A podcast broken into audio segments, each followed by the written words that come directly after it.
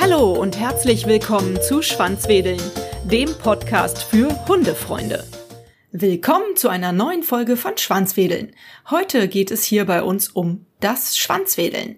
Nachdem mich kürzlich ein Freund gefragt hat, ob mein Podcast von der schwulen Szene Kölns handele, muss ich da wohl nochmal was klarstellen. Es geht hier um Hunde und nicht um Männer mit Frühlingsgefühlen, auch wenn ich ja zugeben muss, dass das ursprünglich der Grund für die Namensgebung dieses Podcastes war. Im März war ich auf dem Podcamp, einem Barcamp zum Erfahrungsaustausch rund ums Podcasting im Essener Unperfekthaus.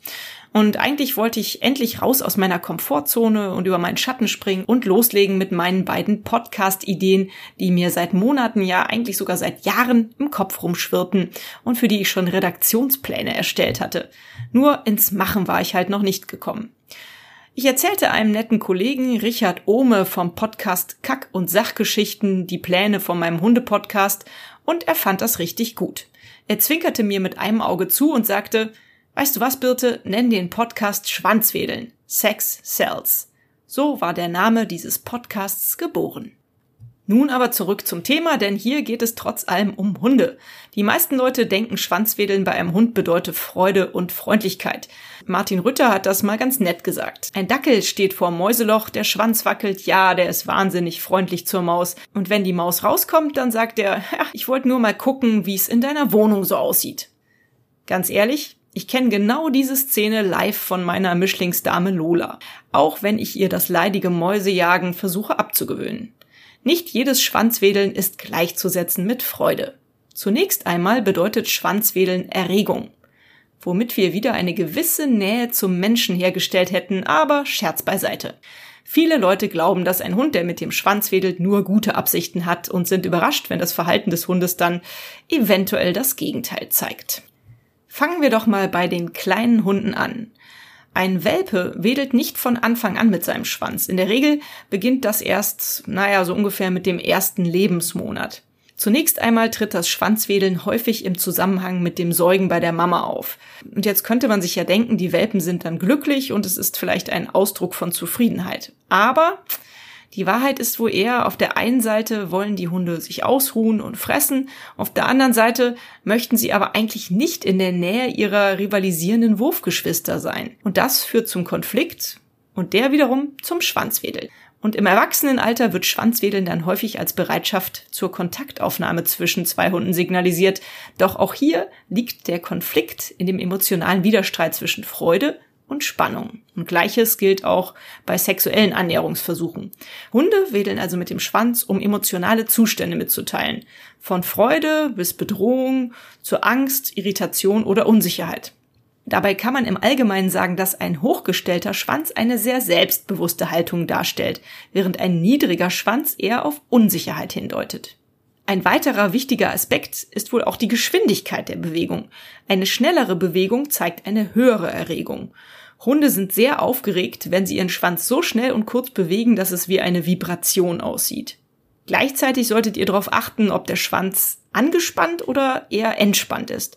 Ein Hund, der eine breite, entspannte Schwanzbewegung macht, eventuell sogar mit dem Po wackelt oder mit dem Schwanz kreist, der zeigt eine freundliche, spielfreudige Haltung. Im Gegensatz dazu neigt ein ängstlicher oder nervöser Hund dazu, den Schwanz tief zu halten und ihn starr zu bewegen. Wenn die Bewegung angespannt, unschnell und der Schwanz hochgestellt ist, dann ist das eine aggressive, drohende Haltung. Ich habe mal ein bisschen recherchiert und habe dabei noch herausgefunden, dass es äh, relativ neue Studien von italienischen Wissenschaftlern gibt, die angeblich einen weiteren Aspekt beim Schwanzwedeln beobachtet haben, nämlich die Richtung des Wedelns. Die fanden heraus, dass die verschiedenen Schwenkrichtungen auch etwas über den Gemütszustand des Hundes verraten und für die Artgenossen ein Zeichen sind.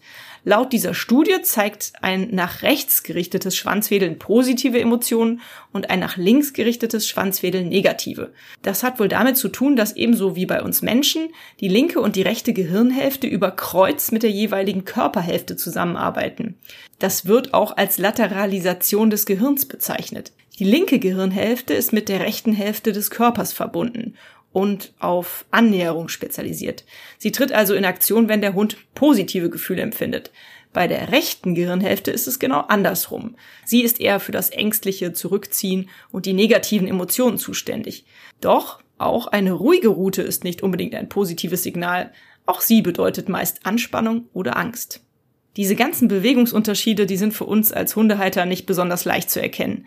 Aber Hunde untereinander können das wohl sehr genau definieren und deswegen bei der Begegnung mit einem anderen Hund je nach Art der Bewegung unterschiedlich reagieren. Es gibt auch eine andere Studie, die hat festgestellt, dass sich Hunde einem Hund mit einem kurzen Schwanz eher unsicher nähern als einem Hund mit einem langen Schwanz, sofern der lange Schwanz in Bewegung und nicht unbeweglich und angespannt ist. Und deswegen ist auch das Kopieren eines Schwanzes ziemlich doof für den Hund, weil dadurch die Eindeutigkeit der Hundekommunikation natürlich beeinträchtigt wird und die Gefahr von Missverständnissen zwischen den Artgenossen erhöht.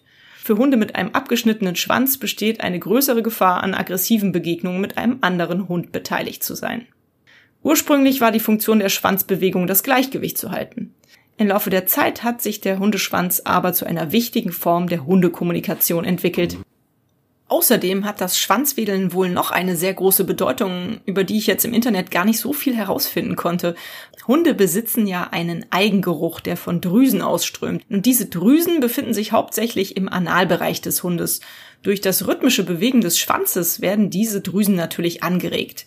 Und bei stark aufgerichteten Ruten, wie sie ein sehr selbstbewusster Hund trägt, erhöht sich die Produktion des Drüsensekrets. Wir sind überhaupt nicht äh, geruchsempfindlich genug, um diesen Geruch wahrzunehmen. Aber natürlich die Artgenossen unseres Hundes. Der Vierbeiner erhält allerlei Informationen über die Duftnote seines Gegenübers und das ist für ihn natürlich von großer Wichtigkeit. Um noch einmal auf Martin Rütter zurückzukommen, er hat in seiner Live-Show folgende Arten des Schwanzwedelns klassifiziert. Der Schwanz steht kerzengerade nach oben und die Schwanzspitze vibriert. Imponiergehabe. Der Schwanz hängt entspannt runter, Schwanzspitze wackelt. Der Hund ist entspannt. Der Schwanz klemmt unterm Bauch, Schwanzspitze vibriert, bedeutet Angst. Der Schwanz wackelt mit dem ganzen Hund hin und her, der Hund ist freundlich und freut sich. Aber wie gesagt, Schwanzwedeln kann auch Aggression ausdrücken und da müsst ihr einfach auf die komplette Körpersprache eures Hundes schauen. Er wird dann insgesamt etwas steifer, lehnt sich nach vorne, der Nasenrücken senkt sich ab, der Hund fixiert etwas, die Ohren kippen nach vorne, der Rücken ist gerade und der Schwanz schwingt als Verlängerung des Rückgrades.